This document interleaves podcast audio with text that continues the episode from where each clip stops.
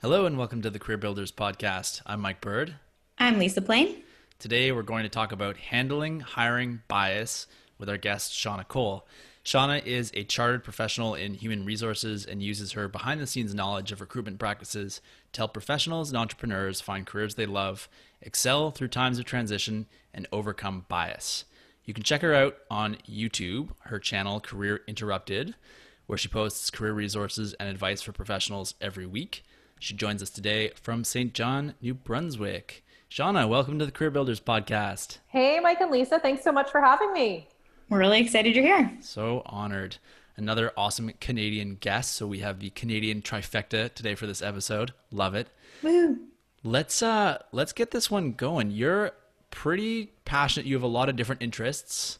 You've kind of got this very uh, multi-pronged approach to your coaching life. How did you arrive at this point in your career? Well, I, I think it was definitely an interesting journey, Mike. Um, I think all throughout our careers, we're pretty much told, um, like, find the one thing and focus in on the one thing, right? We can't be multi passionate. You've got to focus.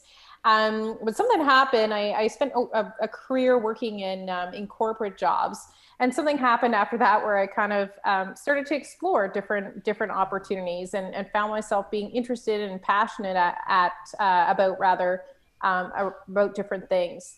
Um, so the move from corporate to entrepreneurship gave me the flexibility and the opportunity to try um, multiple different projects on for size. Now, most of them have been re- related to the career space um, and related to, to matters of diversity. But but still, um, I have had the chance to try on um, multiple uh, multiple different projects. So working as um, a career strategist, delivering um, delivering trainings in diversity and inclusion, um, and also and also taking on a part time gig at uh, at the university where I teach teach courses in in leadership and uh, and in communication. So so yeah, I think um, I think yeah, absolutely, I am multi passionate, and to arrive at this point in my career, there was certainly some pain um, pushing against the norm and the and the status quo.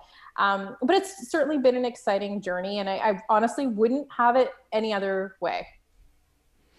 It's funny how that works, right? Our our pain most painful moments of our lives typically do shape us the most. I appreciate you sharing that.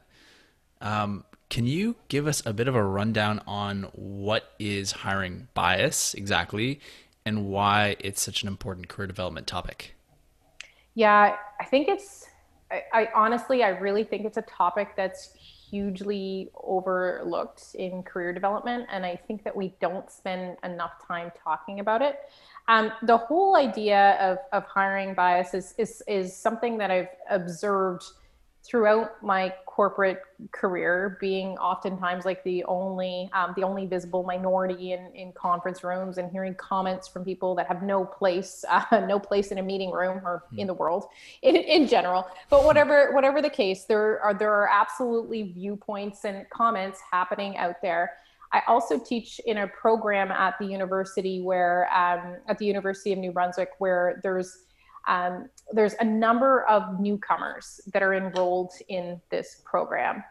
And the challenges that newcomers face when trying to land their first um, their first job are really really different um, different than um, the challenges that locals face.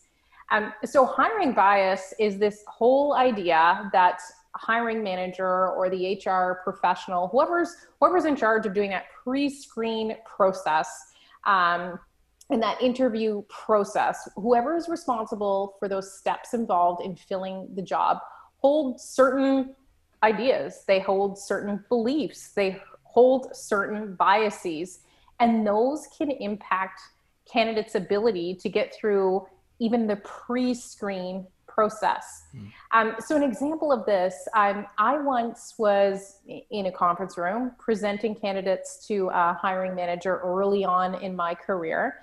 And they were all equally qualified candidates for a, a technical role. One of those positions that the qualifications are pretty pretty clear. It's it's pretty clear what's required for the role. And I sat in the room with the hiring manager, and as he's sifting through these uh, these these resumes, he looks at one resume and he says, I'm not interested in meeting with this guy. He's an N word. He said the word in the meeting room, and he's not going to be a fit for my team. So, clearly, oh my God. Like for wow. real life, for real yeah. life but a reputable um, a reputable employer. They're actually a top employer. I'm not gonna lie, they're top wow. employer um, at a reputable employer. So really, really blatant um, blatant bias. Um, a very very um, um, very clear and very wrong. And that impacted the candidate even getting an interview in that situation. Now, I'm not saying every situation of hiring boss uh, bias is this in your face or this clear, but this is a drastic example. Like this, this happened in our lifetime. This happened at a reputable employer. This happened in Canada. This happened in New Brunswick. All those things. Um, so something that's that's very real and something that um, that candidates are absolutely up against potentially even from the moment of submitting their resume. So the employer hasn't even laid eyes on, on the person, but they're making judgments about what they um, about what they see on the resume because of of preconceived notions that they have in their own minds based on either their experiences or how they see the world which in some cases is really in kind of a sad wrong way right? Um, mm-hmm. but all those things um, inform their buyer bias and can lead to um, huge huge issues when it comes to fair recruitment. That's horrifying first of all. I'm horrified. Um, and so you were talking a little bit about the different kinds of bias, and I feel like it's important now to kind of touch on the explicit bias that you were just talking about versus maybe some of the lesser known implicit bias that people are also have when they're making these hiring decisions. Yeah, and there's there's there's like several different types of bi- biases, and they're not all stemmed in race or skin color.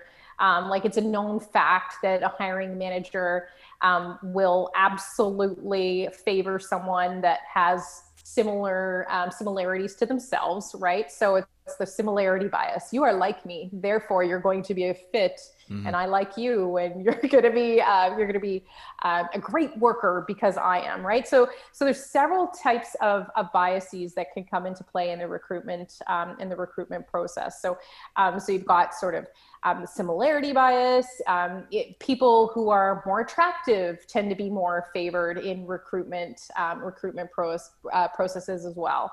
Um, but when it comes to these two sort of general terms to um, to explain bias, the implicit and the ex- and the explicit. Um, implicit, we hear talked a lot about in the terms unconscious bias as well. So these are beliefs that we hold that they're really scary because it's not necessarily clear to us that we hold this belief or are being discriminatory in a process. And so the, the case of the hiring manager um, that, that I mentioned earlier is saying that word, that offensive N word in a meeting room. He, he was aware. He was aware. It was explicit that he had that bias.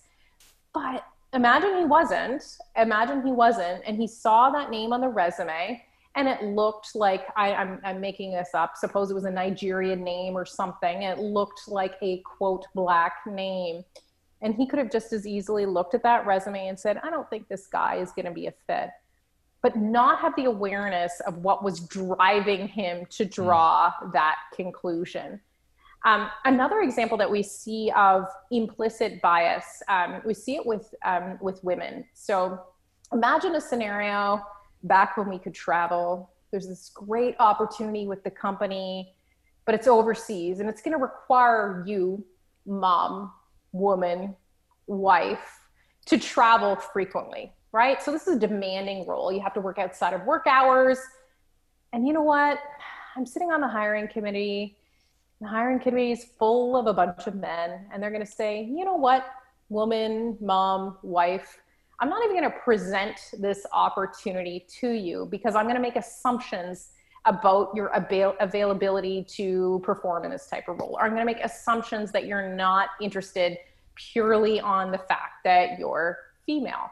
Um, so just really loading up and making like these snap judgments that are not stemmed in any sort of factor data about this person, um, but rather making a set of series and assumptions about this person because she's female and she's a mom. She's she's gonna miss her baby, so she's not gonna want to travel. Like, so maybe maybe just instead of doing that, maybe just ask her if she's a fit for the role, just like the guy is. Maybe just ask her if if she wants the position. So, but these are ways that we see um, that we see bias play out in the workplace um, and that can affect uh, affect individuals to get a foot in the door um, to get that first job to even have the chance to b- build their credibility and it continues to impact throughout their career and can impede their um, their advancement in an organization as well.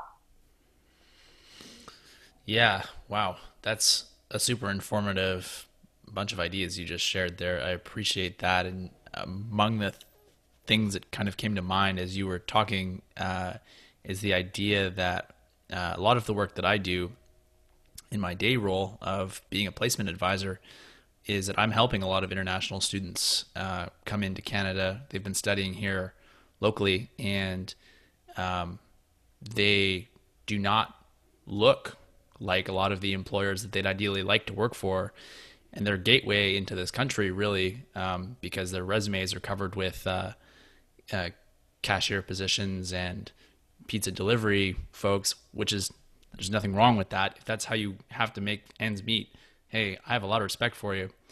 Um, but the gateway for them often comes by finding and linking them to opportunities um, with people who are similar to them, and I, I feel that is just unfair. It just just doesn't feel right.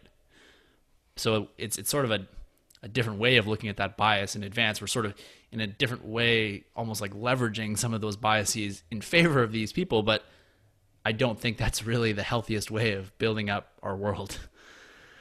Uh, hard to put it another way, but that I just wanted to get that out there. It really just sort of hit me as you were going.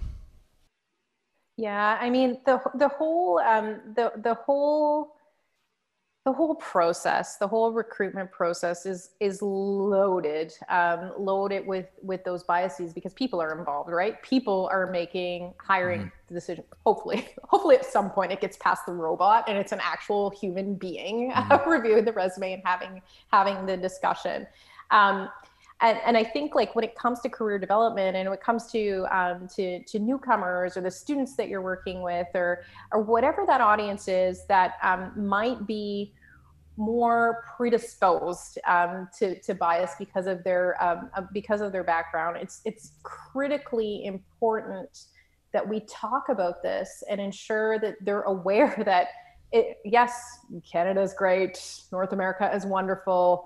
Clearly, it's not perfect, and we've had its we've had our fair share of mm-hmm. issues. So let's talk about how um, how this plays out in companies and in hiring processes so that you can at the very least open your eyes and be aware that it's happening. It's probably going to happen to you um, as, as a newcomer or if, if you are you know visibly different um, from mm-hmm. um, the majority of the of the population um, i think that step one for for candidates is is to start to recognize that this is a thing that happens in recruitment processes and and there are some ways that um, the candidates can work to to overcome um, biases um, on on documents like their resumes and cover letters. There are tactics that they can use in interviews to um, to sort of try to manage it. It's never going to be perfect. It's not going to go away because people are involved and people have opinions and experiences and perceptions. Um, but there are things that candidates can do to try to overcome it.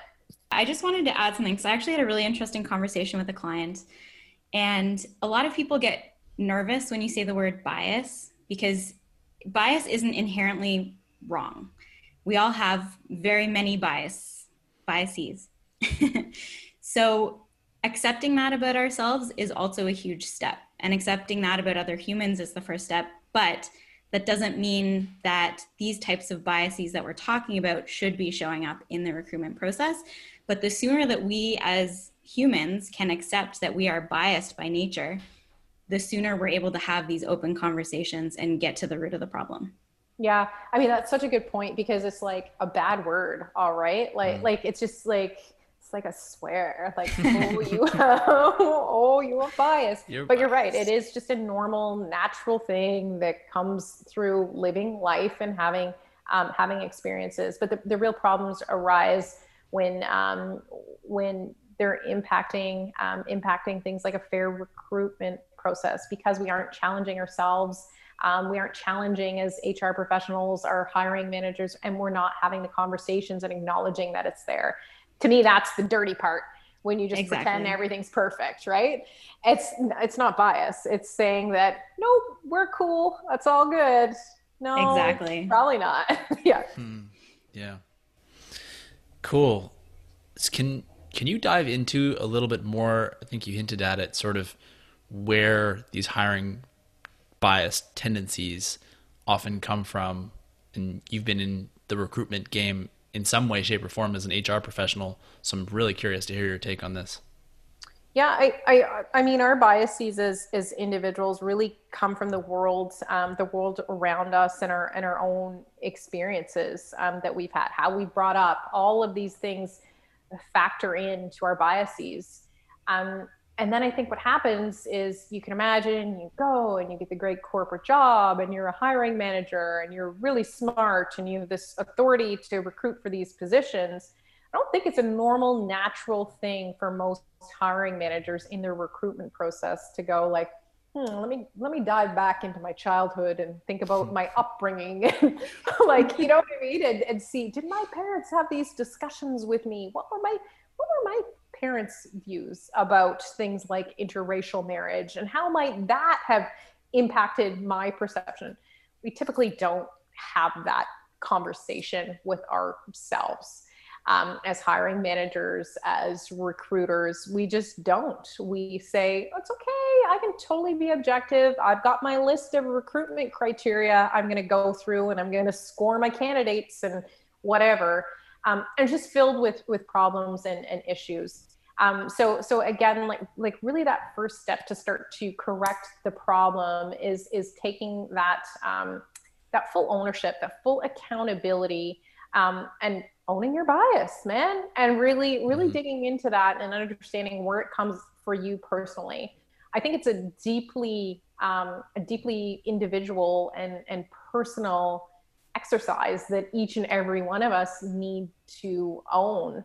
Um, and I do feel like kind of these a, a, diversity training or going through and having like key metrics around it are all great and steps in the right direction but without that real sort of commitment from the individual level at the leadership level to get kind of deep with yourself and understand where it's coming from, um, you're not going to see the full impact um, of, of that programming.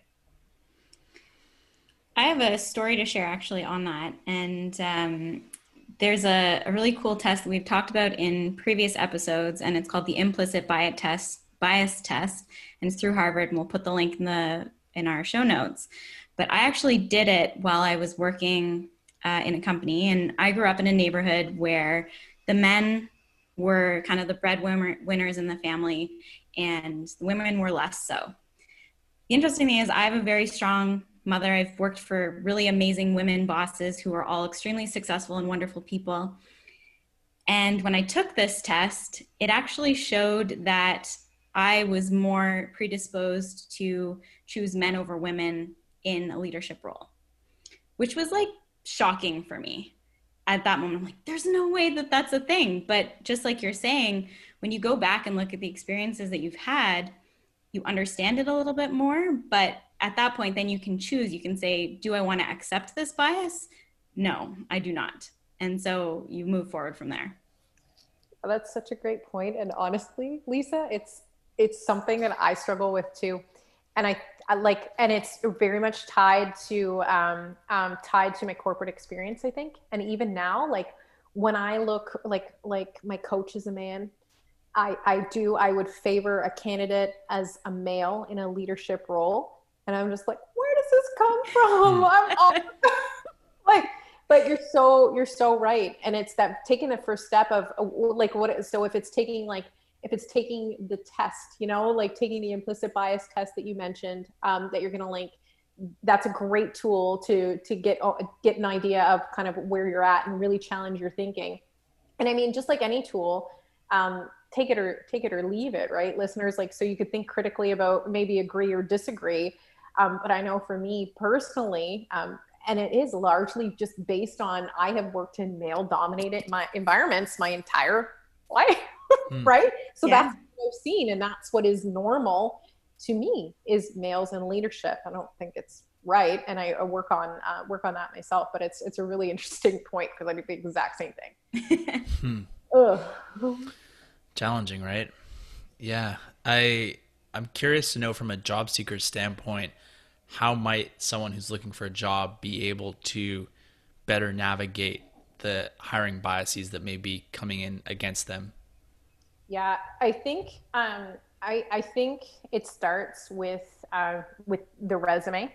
Um, I, I, mean, it's ne- it's never going to be perfect, but I, I I've seen resumes that have information that is not relevant to the job posting or recruitment process. So I would encourage candidates every single time when they're like, should I put this on my resume? Ask yourself, is that piece of information a valuable input to the hiring decision? If yes, absolutely include that thing on your resume. If no, delete that right away. Don't mm-hmm. don't include it. Um, there are really really simple wins that candidates can can make, um, like deleting a deleting a home address um, from from your resume your home address says something about you. An employer can make a judgment about you on the basis of your home address. Now, does maybe this sounds ridiculous, but think about it for a second. Um, neighborhoods typically have a property value associated with them. Um, in my community, there's a particular area of town where you're much more likely to find the newcomer population than other uh, than other areas of the city. And all of those things are extra pieces of data and information that are going to the employer that are completely irrelevant and have no uh, have no relevancy or input to the hiring process. So it's it's something that should just be deleted um, from your resume altogether.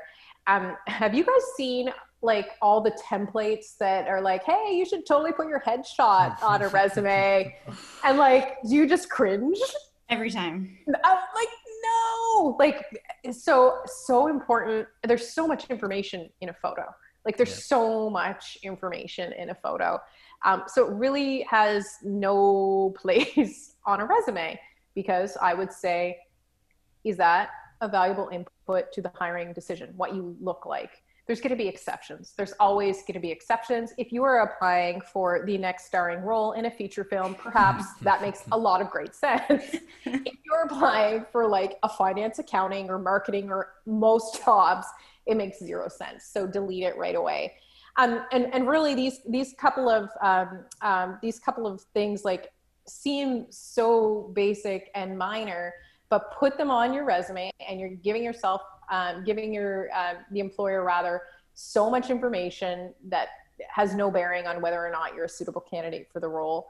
Um, another great one to um, to delete from your resume is graduation years, particularly if you're concerned with ageism, um, whether you think you're too young or you're too old, whatever the case. Just take the grad years off. Um, take the grad years off your resume. Again, there's going to be exceptions if you have a work history break because you went back to school. Maybe you need those grad years. Um, but for the most part, they're probably not going to be relevant to your candidacy for, for a particular position. So I just really would encourage candidates to, first of all, um, when it comes to um, when it comes to submitting a resume, um, if you're new to an area, get really familiar with the norms and standards. So if you're a newcomer to Canada, you need to spend some time to research what the norms are on the resumes. Because i mean i know i've, I've had a lot of students um, a lot of students from a lot of different countries and some of it's like why wouldn't you include a photo on a resume? That is normal to me right? Mm. it's not normal here right? Um, for the reasons that i cited. So I, I, think candidates need to take some time particularly if, if they haven't had a lot of experience applying um, in, a, in a given area to understand the standards um, and norms. And I think if we can constantly ask ourselves, is this piece of information a relevant input into the hiring decision? It, it's just a great guide. It'll help you um, assess whether or not you know some volunteer experience should be on your resume should you put hobbies on there maybe if the answer is that hobby is really relevant and really aligned with the company's values or whatever um, just a really great tool to help you screen out information and uh, include only information that is actually relevant to the to the job. Um, it can get a little bit more tricky when it comes to the interview process. You ever think about how messed up like the power dynamic is in an interview process? Like it's, it's you have no power as as a candidate.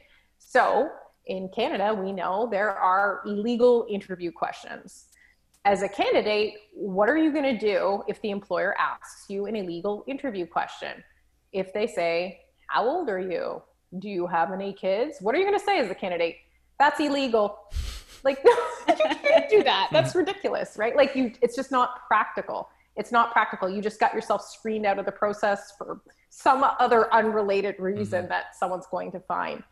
Um, but um, but I do think that there are tactics that you can employ in an interview process when you are in uncomfortable situations where an employer is asking a question that has no relevancy to uh, to your candidacy for the position and no um, no really sort of relevant input to the hiring decision. So I would say if, a, if an employer said to you, how many kids do you have? I would try to dodge the question as, um, as the candidate myself. If I were, if I were in that situation, I would say something generic like, oh, you know what? I've got a, a wonderful family and we absolutely mm-hmm. love spending time together and we went apple picking this weekend. Generic. And you know what? Sometimes hiring managers screw up. They he might, that hiring manager, do you see how I just said he? Yep. I was going to call that out, but good job calling yourself out. Love that yeah, self awareness. oh, man. So, so he or she, oh, maybe I'll, she, the hiring manager, the hiring manager, um, might might have made just an honest mistake because you know you're in an interview. Sometimes it can feel, feel very conversational, um, so, so I don't think you know taking an accusatory stance in that situation has value to anyone, and I think you're probably going to piss off the employer. So you don't mm. want to you don't want to do that. Um, it could just be enough for for the employer to go, oh shoot, like I shouldn't have, I shouldn't have asked that. I shouldn't have asked that. It could be enough to to sort of recue that. It might not be. They might continue to press, and you you might be in a situation where you do have to answer the question. Um, a question like this seems innocent enough, but let's talk about bias for a second. How many mm. kids do you have? I have six. I don't for real. Okay, oh, because oh my goodness. But like, imagine the candidate says, I have six kids, and the set of assumptions that might come from the employer associated with that small piece of harmless data. Man, if she's got six kids, she's gonna need about 600 hours off for mm-hmm. sick time and like it, you can see there's just oh is she really going to be committed because she has mm-hmm. all these outside priorities so all these all these things can creep in and our job as a candidate is to try to keep that at bay and out of the process as much as possible. It's not going to be perfect. It's absolutely not going to be perfect. Um, but you got to give it a, a good honest try. And you can get with, away with so much um, in an interview process um, by watching um, by watching your tone and, and your delivery. Um, another way to answer that question um, around whether or not you have children in the interview process would be can you um, can you help uh, to ask that that manager ask that recruiter can, oh can you help me understand how this is an input to your hiring decision like put them right on the spot. Like it's not an mm. input to their hiring decision. They shouldn't have asked the question. But the way you come back at them is so, so important, right? Because you do want to um, to stop yourself as a candidate even from making a set of assumptions. Um, so I, I, think the delivery is really, really key. Um, and I think I think that you want to ask this question really carefully and I think that your job as a candidate in an interview process is to absolutely watch for questions that have no place in the process and protect yourself from giving out that extra information that again has no bearing on whether or not you're going to be um, great for that job. So let's say a job seeker does experience one of these questions. They don't necessarily recognize it in the moment. They realize a little bit later on, they're like, oh man, I shouldn't have answered that question the way that I did. They don't get picked to move forward. Do they have an opportunity to address bias in that moment? And if they do, do they want to? Yeah, I don't I don't know that they do. Like I, I really don't know that they that they do. Um, I mean, so many so many hiring processes do leave a large amount of room for a certain amount of subjectivity.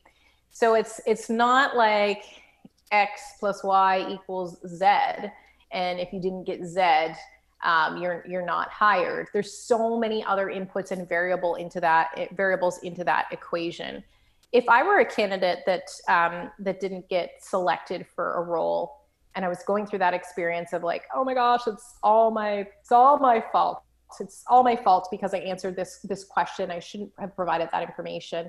Um, I think I think what I would do is to go back to the employer, and I mean it's a good practice. Um, a good practice in any case and to ask them for some feedback on on your interview and and see what they see what they come back with. Um, I, I think there's going to be exceptions. I think if you were if you were subjected to something that was really, really, um, really, really blatant and overt and offensive, um, that absolutely you should go through necessary channels and and seek out uh, legal advice on the on the situation. Mm-hmm. Um, but so often those hiring processes are behind closed doors they don't always have really, really objective um, measures. And it often will become a case of he said, she said. And because the power dynamic is so screwed up in interviews, as the candidate, you are now the disgruntled candidate who's simply mad at this mm. hiring manager because you didn't get the the job, right? So, right. I, I guess the only thing, um, the only thing I would I would say is go ask for the feedback. If it was really bad, you'll you'll feel that it was really bad. It, would be level of you know that hiring manager dropping the n word in the meeting room mm. bad. Yeah. That's the point at which you say, okay, I need to go talk to someone. And you're going to reach out to either um, someone in your network who's an HR professional, um, uh, someone with legal experience um, that can help you walk through the specifics of your own um, your own situation. Great advice. Thank yeah. You in your experience, what would you say companies are doing right now to try and eliminate hiring bias as much as possible? They'll do training, like they'll do training um, uh, around you know unconscious bias primarily, um, and they'll also implement like um, a process and some sort of measure around the recruitment um, rec- recruitment process they'll have things like um, standard interview guides where you know i'm going to ask all the candidates the same questions. Um, and there's even like this whole movement for um, blind recruitment where you know you, you don't see the name on the resume you don't see any personal information. Um, uh, their gender isn't revealed. All to take all of those biases out of um, out of the process ideally. Um, it was interesting i facilitated a um, a panel, um, the University of New Brunswick, um, um, a little while back, and sitting on the panel was a crew of like local, really reputable employers that these students wanted to work for. Um, and the students had opportunities to ask questions um, to the employers. And the tone of the discussion, so I would describe just some of the stuff, you know, standard interview guides. We do training, we are becoming aware of unconscious bias. Um, students are demanding more.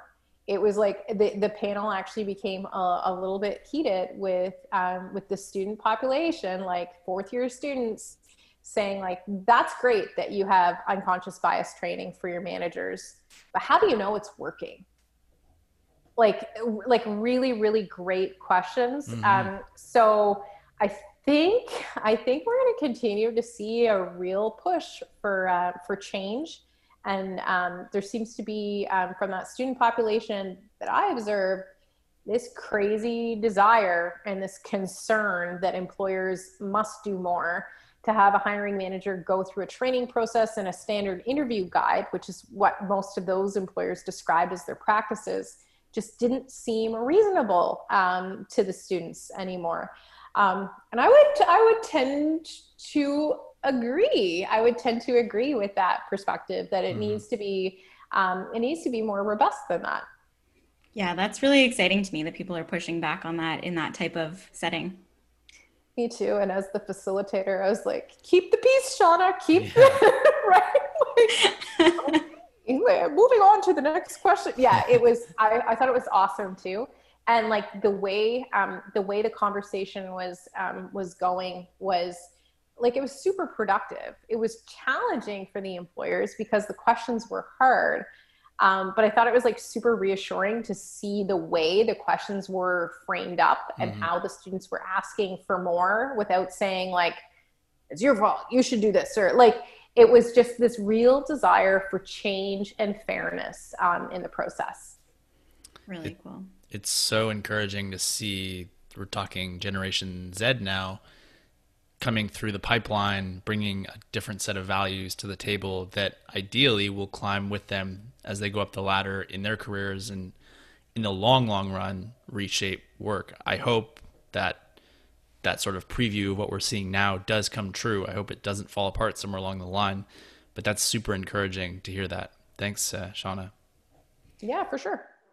So, in that same vein, how can a job seeker seek out more conscious companies?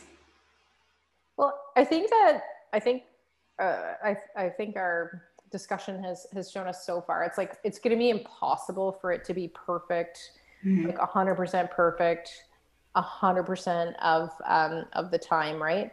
But I think as a as a job seeker, yeah, there's there's certainly some things that you can do to to see if you're um, if the if the companies you're targeting are conscious of their unconscious issues and interested in um, sort of um, uh, issues of, of diversity and fairness in processes. So one thing, um, one thing I would say that job seekers can do is is research that company online, like a very basic first step. What what are their CSR? So they're like their corporate social responsibility programs. What do they look like? Um, look on their website, read up about it, look at their annual reports, see what they're um, see what they're investing in from from a CSR perspective. There's those are all going to be like sort of clues. Are they more progressive, or are these like more traditional organizations that are maybe going to take some more time um, to to initiate significant levels of of change? Um, I, a, a really great thing to do is to to look at the causes they support. You know, like every company has their like logo soup of like we support mm. blah blah like whatever they support. So look at that. Um, are you seeing a diverse group of companies or a bunch of companies that look like that company? They're probably all buddies and yeah, like go golfing or whatever. Like mm-hmm. so so think about that and take a good critical look um look at their um, at the causes that they actively and openly um, support. I found it so interesting um, when when our world was going through such a significant shift around Black Lives Matter. I found it so interesting to watch what companies and people were doing um, and what companies and people weren't doing. Mm-hmm. So it was, it was, so some organizations that really um, that really stood out to me were doing things like saying I'm going to take my e-commerce store down for um, in, for um, for change, and I'm going to take this really firm, active stance. And then there were companies who were really sort of lagging, not saying anything, and then came up with like a standard PR statement like two weeks later, and it was like, well, damn, that's too little, too late. Um, mm-hmm. So I'd even go back and creep. I'd even go back and creep. There were key moments in our history that are close enough in our history that we can go back on social media and say, like, what was up for you? What did you mm. do back in June? What action did you take? Did you take any? Did you did you have any sort of position or stance around this? Um, and I think all those things are cues. Um, you can also reach out to uh, reach out to any contacts that you have with with the company as well and have like real life conversations with people about their experiences at the company um, engage from that um, as well. Now, if you're doing that, I would say definitely do it carefully, right? Because you're subject to someone else's opinion. So be sure to form your own opinion as, as well. Um, but I think certainly having um, having that discussion could be a, a, really, really valuable input to you understanding sort of that company's overall commitment to diversity. I've also heard on the social media side, um, going to see what their company parties are like. So a lot of times people will post pictures of what's happening in their social events to see what kind of people are at the company and that's a good cue as well. Yeah for sure. If they're all twinning that's a red flag. Is everyone twinning? Oh look everyone's the same. Yeah exactly. Right? like, and it happens. Look at government. Just look at government. Right, right? So true. I love that idea around the social media research approach. I know that when i'm looking at the website of a company I'm trying to figure out first of all, did they just use some stock photos here to reflect their staff, or is that actually their staff? So oftentimes I'll go in if I want to learn more um, through like a, a company's LinkedIn page. You can see a list of employees who are working and have connected themselves um, via LinkedIn to the company. It's sometimes really fascinating to see. Okay, who? What do the managers look like? Where are they from? What languages do they speak? Super super fascinating because at that point you go past obviously the stock photos. Um, but I, I, love your idea around yes we have relatively recent dates in in our history. You don't have to scroll forever on your phone to find out what they were doing a few months ago. So i love that idea.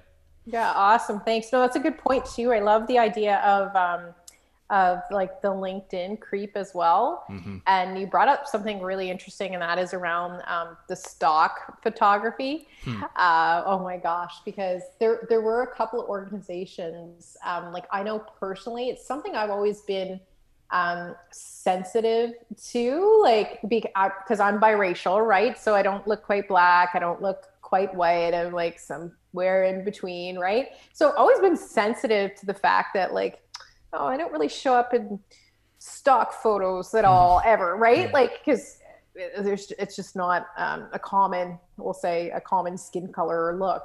Um, but there were certain companies that I actually there, there are two companies that come to mind that I actually was infuriated by um, by their websites um, so much that I had I was I was going to going to buy a product from them and I was I was so angry by their stock photography being so homogeneous that I I didn't go through with a transaction. Hmm. And I remember because I did after after everything happened in June and with the the death of George Floyd and everything, um, so many companies were changing what they looked like. And I don't know about you, but like some of my accounts, like I use this tool called Canva um, for graphic design, and like I was just like, this is so super weird. I have never seen like a black person in a Canva like recommended template to me ever before. Mm. And like all of a sudden it was just looking very different. And I remember going to creep out these two these two specific companies and being like, you change your stock photos.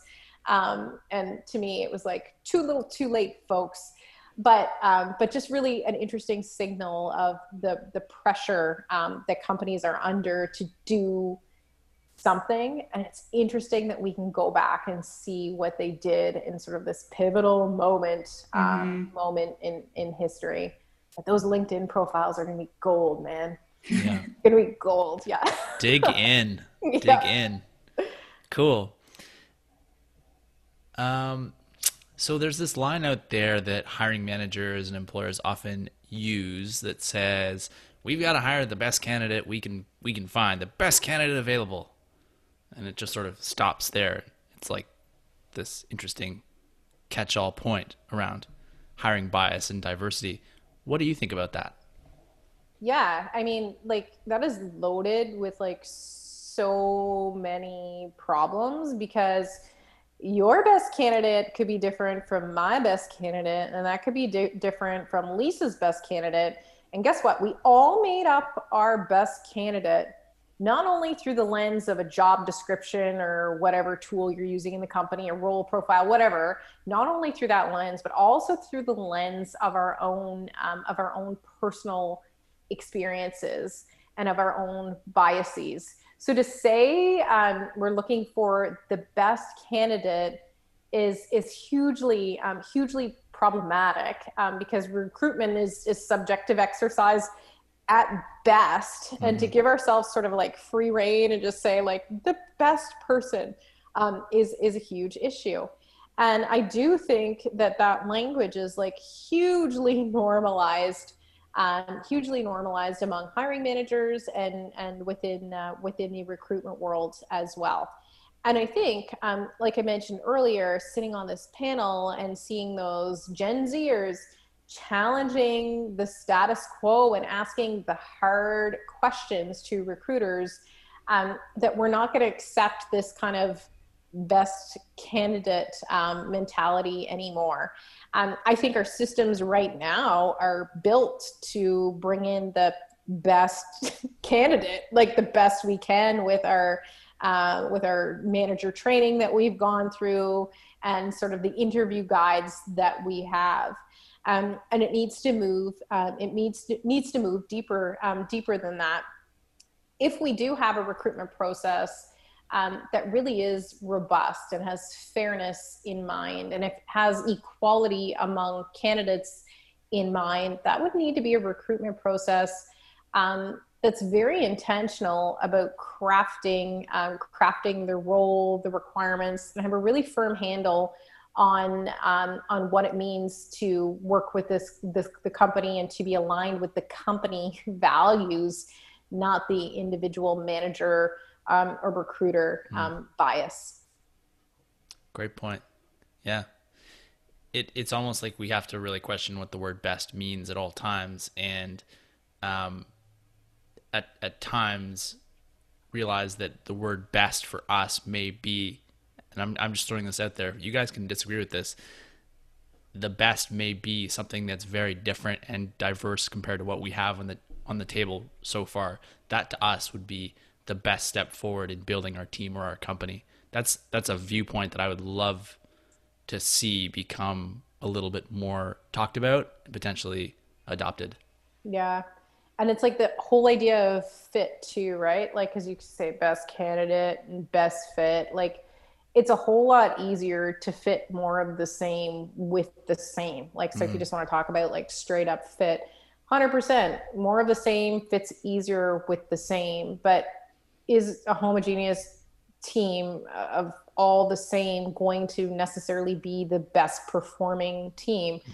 like so probably not and how many studies have told us that over exactly. the years right like so um so best fit is problematic um problematic too right um, mm-hmm. because it implies um, implies in, in in that whole idea that um, we want more of the same um, because someone from outside who's different, who has different experiences and different perspectives and cannot relate to our or my Atlantic Canadian winters or whatever is, is going to have a harder time adapting to wearing winter boots to work than someone who's from here and just has done that their entire life. So the Atlantic Canadians going to be the easier, the best fit for for the job. So yeah, I think we need to rethink um, rethink all of um, all of that uh, of that language and, and largely um, eliminate like all those pieces of subjectivity that we allow to happen um, in those conversations that are and that are hugely normalized. I feel like too, until we really take ownership of our bias, kind of going back to the beginning, we can't say that just like you were both saying we can't say that we know what the best fit is until we accept that we are biased and we move beyond that. Mm-hmm. yeah. Yeah. Totally uh, totally fair. Totally fair. And like such a journey um, such an individual journey of, of self-awareness to to get to that point. So true. Yeah. Always comes back to self-awareness doesn't it? And so on that point um, this conversation is something that we found to be really important and we want to encourage our listeners as well as you know anybody else even ourselves to continue doing the work that needs to be done around anti-racism and bias it's something that continues to be important. You know, there was this big push on it in June, but it doesn't stop now. We need to keep going with it and we need to keep doing the work. Um, so we have shared some resources in the past, and I'd just like to do that again to keep that moving forward so that we know that we are all doing the best that we can for us as a collective. Totally. Yeah. Absolutely. Yeah, it, it is so important that we continue the conversation and um, don't lose the momentum. I, I, think I think when it comes to like the path forward, um, learning continues to be like of the utmost important and really honing in on like what are those key pieces inside of ourselves um, that we need to sort of unbox learn more about and and manage. How do I start call, calling the hiring manager she intuitively mm. or they? I don't know. Mm-hmm. I just forever am like, oh gosh. Right. So how do we like how do we actually make that move? And I, I do think it's it's with practice. I don't think that mm-hmm. we can like read a book and be like, I'm cured. I'm not don't I don't have the bias anymore. No, we're always um, we're always gonna have it um, and I think once we recognize, you know, it's something um, something we need to be aware of. Um, we need to be keeping in check and something that we need to put in sort of our leadership toolkit to um, to continue to manage throughout our careers. Um, we'll be in, in a much better uh, much better place and make um, make better hiring decisions, make better decisions about um, about promoting from within, create more programs that favor all kinds of, of, um, of different employees rather than a really specific group. All amazing points. Yeah, thank you so much. This has been definitely a conversation that will continue in, in many different ways. And I'm curious to know maybe we'll touch base again with you on this uh, a little bit further down the road to see maybe where those awesome Gen Zers are going about and creating change in our world. Uh, because for sure, right now, there's a lot of change happening. The rate of change, it's still not moving probably fast enough for most people, myself at, at the very least, but there's something happening, and that's a positive sign. Cool. We have some questions that we like to ask of all of our guests that um, might be on a little bit of a lighter note based off of what we've talked about. I'll kick it back over to Lisa for that. Yeah, so we like to ask people about fun because people don't always associate fun with their careers. So, what is the most fun that you've had in your career so far? Um, I've had like a lot of a lot of fun. I've like worked on like some weird projects. I can remember um, I can remember one I I was um, working in public relations and had like just like endless budgets and chartering helicopters with like key government officials. Like it was super cool. I was just like, ah, it's like this cool. of the rich and famous. It was awesome. Um, so I had like some really great project experiences in my corporate days that were just amazing. Um, but the most fun I've had has really happened since I left corporate and making this whole like super weird mind shift that's so uncomfortable and actually saying like hey i'm going to do stuff that i like doing. I'm going to do things that i'm passionate about. I don't recommend this for everyone and i'm going to see what the heck happens with my life and my, and my business. So um, i initially started out in entrepreneurship with a solid plan and a business case and i was going to do all these things and it worked for a while um, but i started to have the most fun when i opened myself up to opportunities that would present present themselves to me.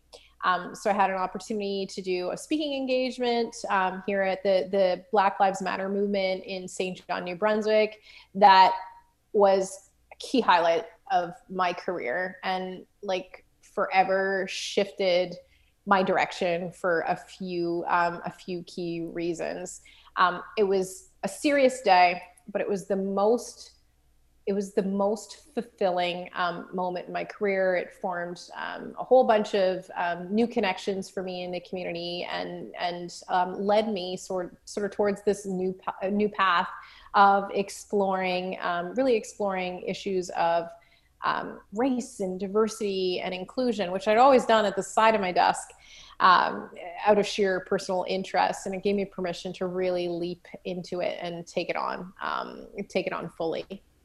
Cool. I've actually seen, I think, all of that talk that you gave, I think, on your YouTube channel. So we can toss that link into our show notes if uh, that works for you. It would be a pleasure to have our dear listener tune into the visual part of your work and really tap into that energy that you brought that day. It was really quite fascinating. Cool. Awesome. Thanks so much, Mike. Yeah, that'd be great. Yeah. Awesome. Um, we also like to talk about risk because there is often some level of risk in people's careers. So, what's the biggest risk that you've taken in your career and how did it turn out? Um, the biggest risk I would have taken was um, after I had my first son, um, really shifted um, my perception of work and my relationship with corporate life um, and everything. Um, I decided.